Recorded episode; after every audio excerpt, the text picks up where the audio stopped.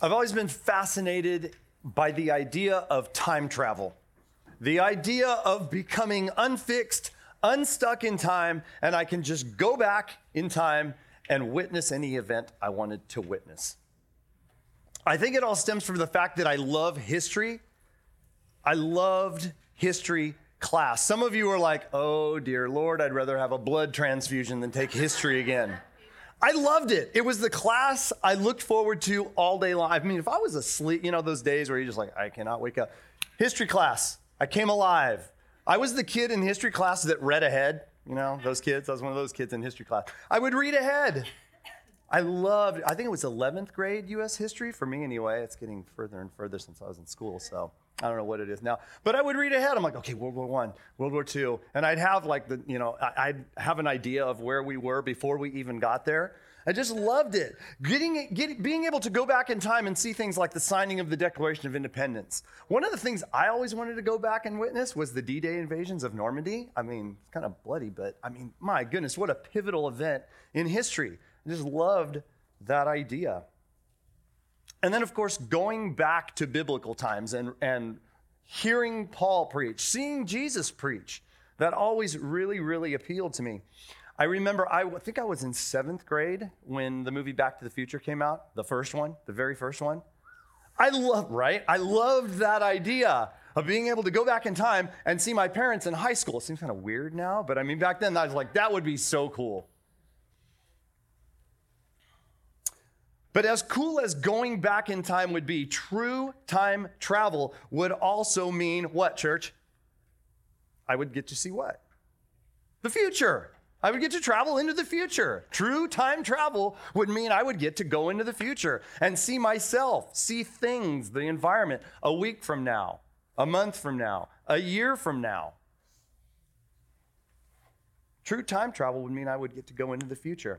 I could possess the knowledge of what things would be like in the future. If we could do that, we would basically be able to remove the thing that so many of us struggle with and the thing we're talking about in this series called uncertainty. I would be able to remove the uncertainty. By uncertainty, see you later, not a problem anymore, or would it be? I can think of no other time in recent or I mean, and, and, not so recent history, where things have been more uncertain than they are right now. Would you guys agree?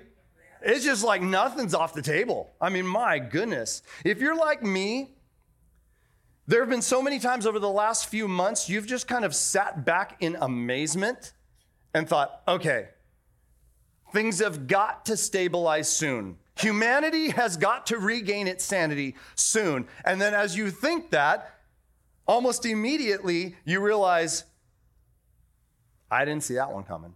I didn't think that would be a possibility. I mean, of all the options, of all the things that I would have forecast or predicted, I didn't see that one coming. We're in very uncertain times right now. And through all of this, especially over the last couple of months, it just makes the thought of what was what, what is a sure thing? What is a slam dunk? What is something I can count on? Is there anything that's certain? So, this idea of being able to venture into the future and remove the uncertainty becomes pretty appealing to us, right? It did to me. And then I said, but why?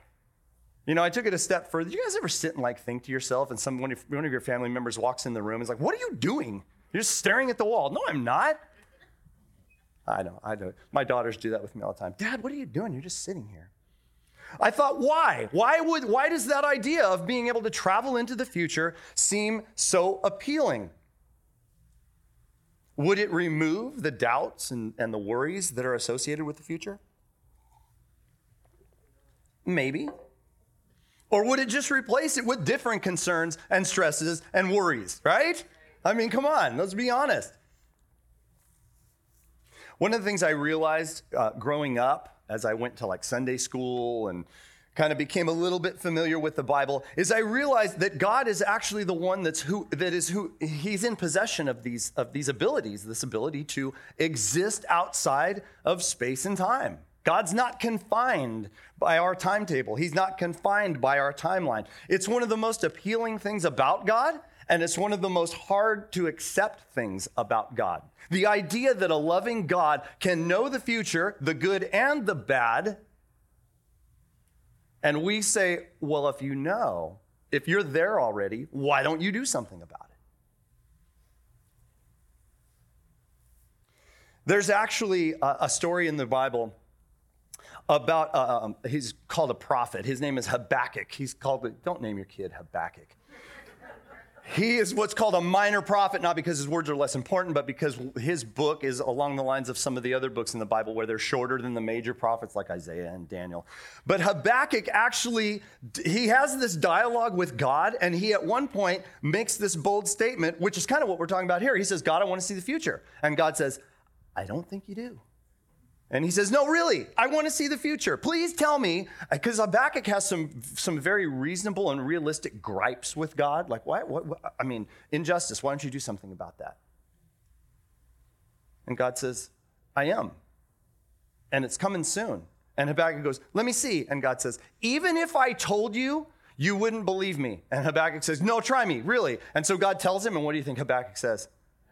I don't believe it. And God's like, see, here we are. I told you you wouldn't.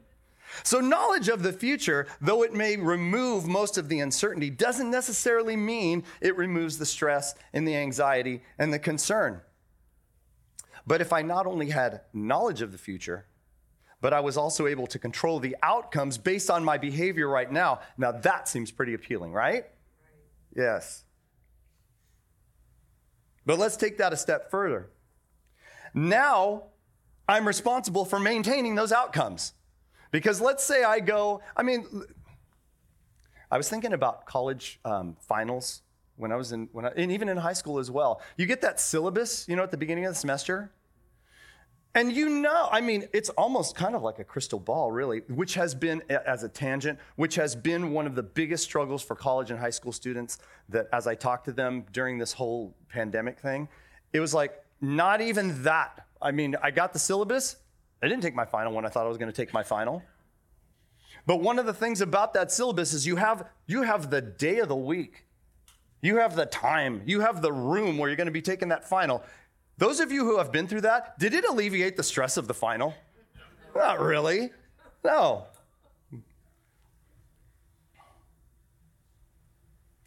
So, if I were able to control the outcomes as well, I'd just be left maintaining outcomes. Because let's say I go and I, I, instrument my behavior to, to go, okay, I've seen into the future and I don't want that, so let me act in this way so I get there. But who's to say three steps down the road, I'm back maintaining the outcomes? So, any way we slice it, we are left with a certain degree of uncertainty. Would you guys agree? Yes. I'm left with a certain degree of uncertainty. Someone once said, Nothing is certain except what? Two things death and taxes. And we even got an extension on that this year. so, what does that leave us with? Nothing is certain except death. Yay! Oh my goodness. That's kind of a bleak view of things. The only thing you can count on is that someday it'll all be done. So, how do we address the question for us this morning is how do we address this ever present issue of uncertainty in our lives and the lives of those we love without just becoming depressed? So, let's start out, let, let, let's start out easy. Let's start out easy. Let's talk about one way a lot of us kind of handle it. And it's kind of a band aid approach. One of the things we do is we put our hope in other uncertainties. We wouldn't necessarily call them uncertainties at the time, but we go, you know what? I, I can't, I can't lose hope, so I'm going, I got to put my hope in something. So this is very uncertain in my life, so I'm going to focus on this area. An example. If our home life gets really uncertain, a lot of us will pour into our careers as though that's a better certainty. Life at work takes a turn for the worst, start looking for other jobs, looking for other options. If we get sick, we think, well, at least I've got great, great health care, and that's never going to go away. Mm-hmm. Trying to alleviate the stress of uncertainties in one area of our lives by trusting in other certain uncertain things is like taking poison, hoping to alleviate the effects of the poison. Just going to lead us right back to where we were. So we're still left with the question what can I count on? Is there anything that's a slam dunk? So, church, I've got good news and I've got bad news. I was going to ask you guys which one you want first, but I'm just going to pick four. So let's talk about the bad news first. I always raise your hand if you always chose the bad news first. Yeah. Wow, it's almost an even split. Let's talk about the bad news first. The bad news is that if you look at things just through a worldly experience, if you look at things through the lenses of just the 80, 90, 100, if we're lucky, years we have here, the answer to that question is no. Really, there's nothing. I think where we have been the last few months is kind of showing us a little bit about that. There's nothing that's certain. I, God works in such mysterious, crazy ways. I know that sounds so cliche. About 20 minutes ago, maybe a half hour ago, I was running around here like a crazy man, and a lot of the staff was too, because none of the technology worked when we got here this morning. I mean, it was like it all fell into a technology black hole. Like, can we even count on electricity to work? So, if we just look at things from a worldly perspective, the answer is absolutely not.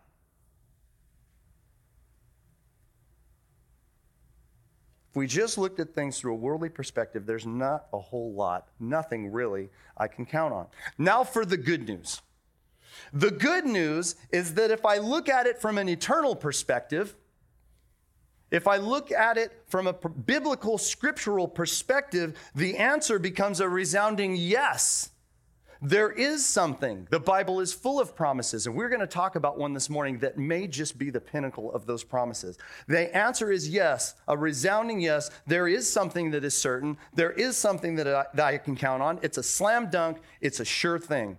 So, if you have your Bible here with you this morning, or maybe you have the app, there's notes. I put this all on the notes on the, on the web app. You can pull that up. We're going to be in Romans chapter 8. We're going to start at verse 38. So, as you pull that up, let me give you a little bit of background to the book of Romans. In order to have some background on the book of Romans, we need to know about the guy who wrote it. His name was Paul. If you've ever heard of the apostle Paul, basically means apostle basically means he's a representative. He was a representative of Christ. And what Paul did during the first century was he traveled all throughout the Mediterranean area and he got together groups of Jesus followers and they became churches. All these churches, he started to establish all these churches around the Mediterranean area in that first century. and as he went from city to city to city, he started to get word back about how these churches were doing. And some of it he was like, yeah. And some of it he thought, oh boy, we are in trouble there. So he started to write letters to these churches. And these letters made it into the New Testament and con- constitute most of the Old Testament or New Testament, Paul's letters.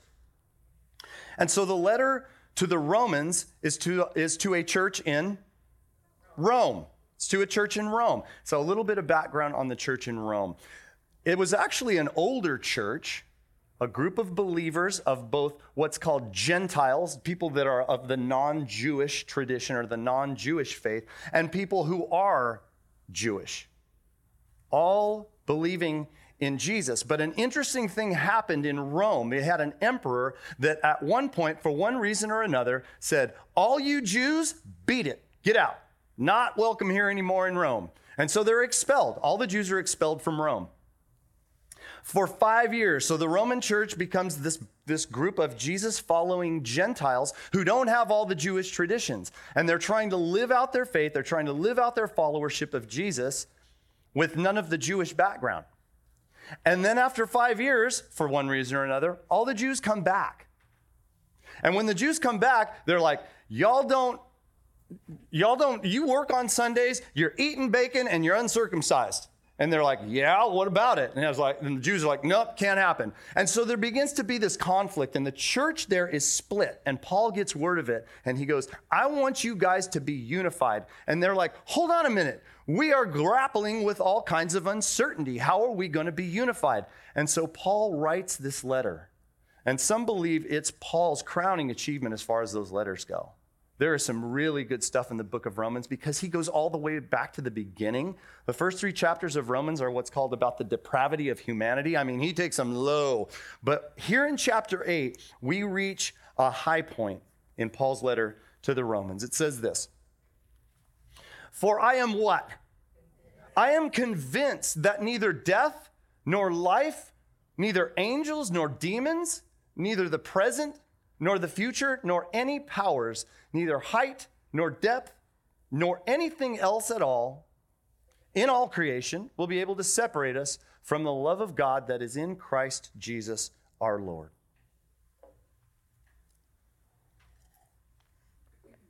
So, Paul is saying if you want to talk about certainties, because I know Romans, y'all are asking the same questions as the church in the ranchos. Is there anything I can bank on? Especially now that I'm being told I can't eat bacon anymore. Right? And Paul says, I know y'all are asking the question, so let's talk. Let me tell you about something that's certain. He says, I am convinced. I saw that word and I went, ooh, I'm going to look in other translations because I bet it uses the word certain. So if you're here this morning for the first time and you're like, what's he talking about other translations? The Bible exists in many different translations. It's just different, not versions, but it's different ways of saying the same word of God. As an example, do people in Minnesota speak the way people in California do? Do people in Alabama speak the way people in Minnesota do? No. It's all English still. I mean, if you go to Louisiana, it might. But anyway, still all English. So I thought, let me look at a different translation, and I bet in one of those translations it used the word certain. Paul says, I'm, I'm certain. Guess what? I didn't find it. They all, except for a few, use that word convinced. One of them uses the word persuaded. I'm persuaded. And I thought, hmm, let me dig a little deeper in that. Why would Paul use that word? I thought. And then I realized when he says, I'm convinced, he's saying, not only am I certain, but I arrived at this point through a period and a process that started at me being uncertain. I'm convinced. Those of you who have teenagers get this. You have to convince them of everything. Paul says, I was once uncertain and I went through a process where now I'm certain. And it's the process of being convinced or the process of being persuaded. So the question for us here this morning is how? How, Paul? That sounds like pretty good information, pretty valuable information. How did you arrive at something or some place where you could say, without a doubt, I'm certain of this. And the Holy Spirit confirms it in, in the Word of God. So, in order to figure that out, we need to know a little bit more about Paul. So, the Bible actually talks about Paul's earlier life, the place from which he came little Bible study note. If you're ever run across a passage, passage that's like, what in the world is this talking about? Number one, put Jesus in the middle of it. How do you do that? You let Scripture confirm Scripture. So other places in Scripture, you go reference that and you find that, er, that's connected, and oh, that's connected, and oh, that's connected. And so what, that's what we're going to do here this morning. Uh, find the book of Acts, A C T S. We're going to be in chapter 22. Put your finger there or keep that, uh, keep that tab open on your phone because we're going to reference back there. But in Acts chapter 22, verse 3, Paul gives us a little glimpse into where he came from. He says, I am a Jew, born in Tarsus of Cilicia, but brought up in this city. I studied under, I studied under Gamaliel and was thoroughly trained in the law of our ancestors. He's talking to other Jews, high up ranking of upper echelon Jews. I was just as zealous for God as any of you are today. So Paul's background is one where he was he knew a lot of stuff. Keep your finger in Acts and turn to another letter Paul wrote to a church in Philippi called the letter to the Philippians. We're going to be in chapter 3 because there Paul peels back the veil a little bit more and gives us a little better glimpse into where he's coming from. Philippians chapter 3, verses 5 and 6. Paul says, That law about circumcision, I was, circumcised, I was circumcised on the eighth day. Of the people of Israel, of the tribe of Benjamin, bold statement right here, a Hebrew of Hebrews. In regard to the law, a Pharisee. As for zeal, I persecuted the church. As for righteousness based on the law, get this, faultless. I read that and went, That's bold. As for righteousness based on the law, faultless. Paul was more learned, more knowledgeable in the ways of law, scripture, doctrine, the Torah than anyone else. He knew his Bible well. He could tell you what was acceptable and what wasn't. He, he, he could tell you about the way things should be done and the way things shouldn't be done. As far as smarts and learnedness, Paul had it all. Wow, there's a line in a song there. Yeah, yet in all of that, all that knowledge didn't clear up any of the uncertainty he, is, he was left with at the end of the day and called to live in day after day. All of that knowledge didn't clear up any of that uncertainty. But then something happened. You got your finger in Acts? Turn back there. Chapter 22. Skip ahead. We're not in verse 3 anymore. We're in verse 6. Acts chapter 22, verse 6. Something happens to Paul that I call a hinge, a life hinge moment. This side swings on it and this side swings on it. It's never it's it's not the same anymore. Paul says there's actually another account of this. It's more of a third party account in the book of Acts. But this is Paul's own words right here. Paul says, About noon, as I came near Damascus, suddenly a bright light from heaven flashed around me. I fell to the ground and heard a voice say to me, Saul, Saul, that was his Jewish name. it said, Saul, Saul, get up. Why do you persecute me? Who are you, Lord? I asked. I am Jesus of Nazareth, whom you are persecuting. He replied, My companions saw the light, but they did not understand the voice of him who was speaking to me. What shall I do, Lord? I asked. He said, Get up, the Lord said, and go into Damascus, where you will be told all that you have been assigned to do. My companions led me by the hand into Damascus because the brilliance of the light had blinded me. A man named Ananias came to see me. He was a devout observer of the law and highly respected by all the Jews living there. He stood beside me and said, Brother Saul, receive your sight. And at that very moment, I was able to see him. Then he said, The God of our ancestors has chosen you to know his will and to see the righteous one and to hear the words from his mouth. You will be his witness to all the people of what you have what? And what you have seen and heard. And now, what are you waiting for? Get up, be baptized, and wash your sins away, calling on his name. And so suddenly, Paul goes from being someone who had a very deep knowledge of God to someone who had experienced God. Very, very important. He goes from someone who could recite scripture and dissect the meaning of words and their usage to someone who had a deep personal experience with the risen Jesus. He went from someone who could tell you about the Messiah. The Torah speaks about it. The, the, the, the, Jewish scriptures speak about the coming Messiah. He went from someone who could tell you all about that to someone who said, Now let me tell you what I experienced. And it started Paul on a journey that would allow him to eventually say, I'm convinced. I'm certain of this. Because now, interestingly enough, Paul was forced to live among the very people he had been persecuting. And daily he had nothing left to rely on except God's grace, where all the head smarts, although it helped at the end of the day, didn't make a whole lot of difference. He had nothing left to rely on but God's grace. So that brings me to a thought for the day. People are not convinced through knowledge about. This is a great lesson for.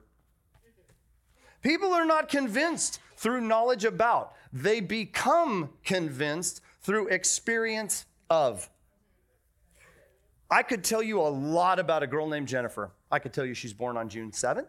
I could tell you she hates seafood. I could tell you her favorite football team is the Cincinnati Bengals. I could also tell you what her hair looked like in high school. I could tell you a lot about a girl named Jennifer, but that did not bring me to a point where I said, I'm pretty convinced I want to get married to this girl. It was through experiences with her that I became convinced, not the knowledge about. When I was growing up, I knew of a lot of people. I knew a lot of people who knew a lot about the Bible. But that wasn't anything that led me to believe. That knowledge was cool. There were times I was like, oh my gosh, it's the coolest story I've ever heard. How do you remember all of that? But that didn't lead me to believe. It was experience of God through those people, many of them anyway, that made me realize, like Paul says, that nothing can separate me from God's love. It wasn't all that knowledge. It was like I realized, let's just be honest here. All the things that exist in this world, everything we see here in this world, it's all uncertain. But after all the stuff is stripped away and all I have to rely on is God's grace, I become convinced that nothing can separate me from God's love. This is the process through which I become convinced, through which I become, through which I move from uncertain to certain.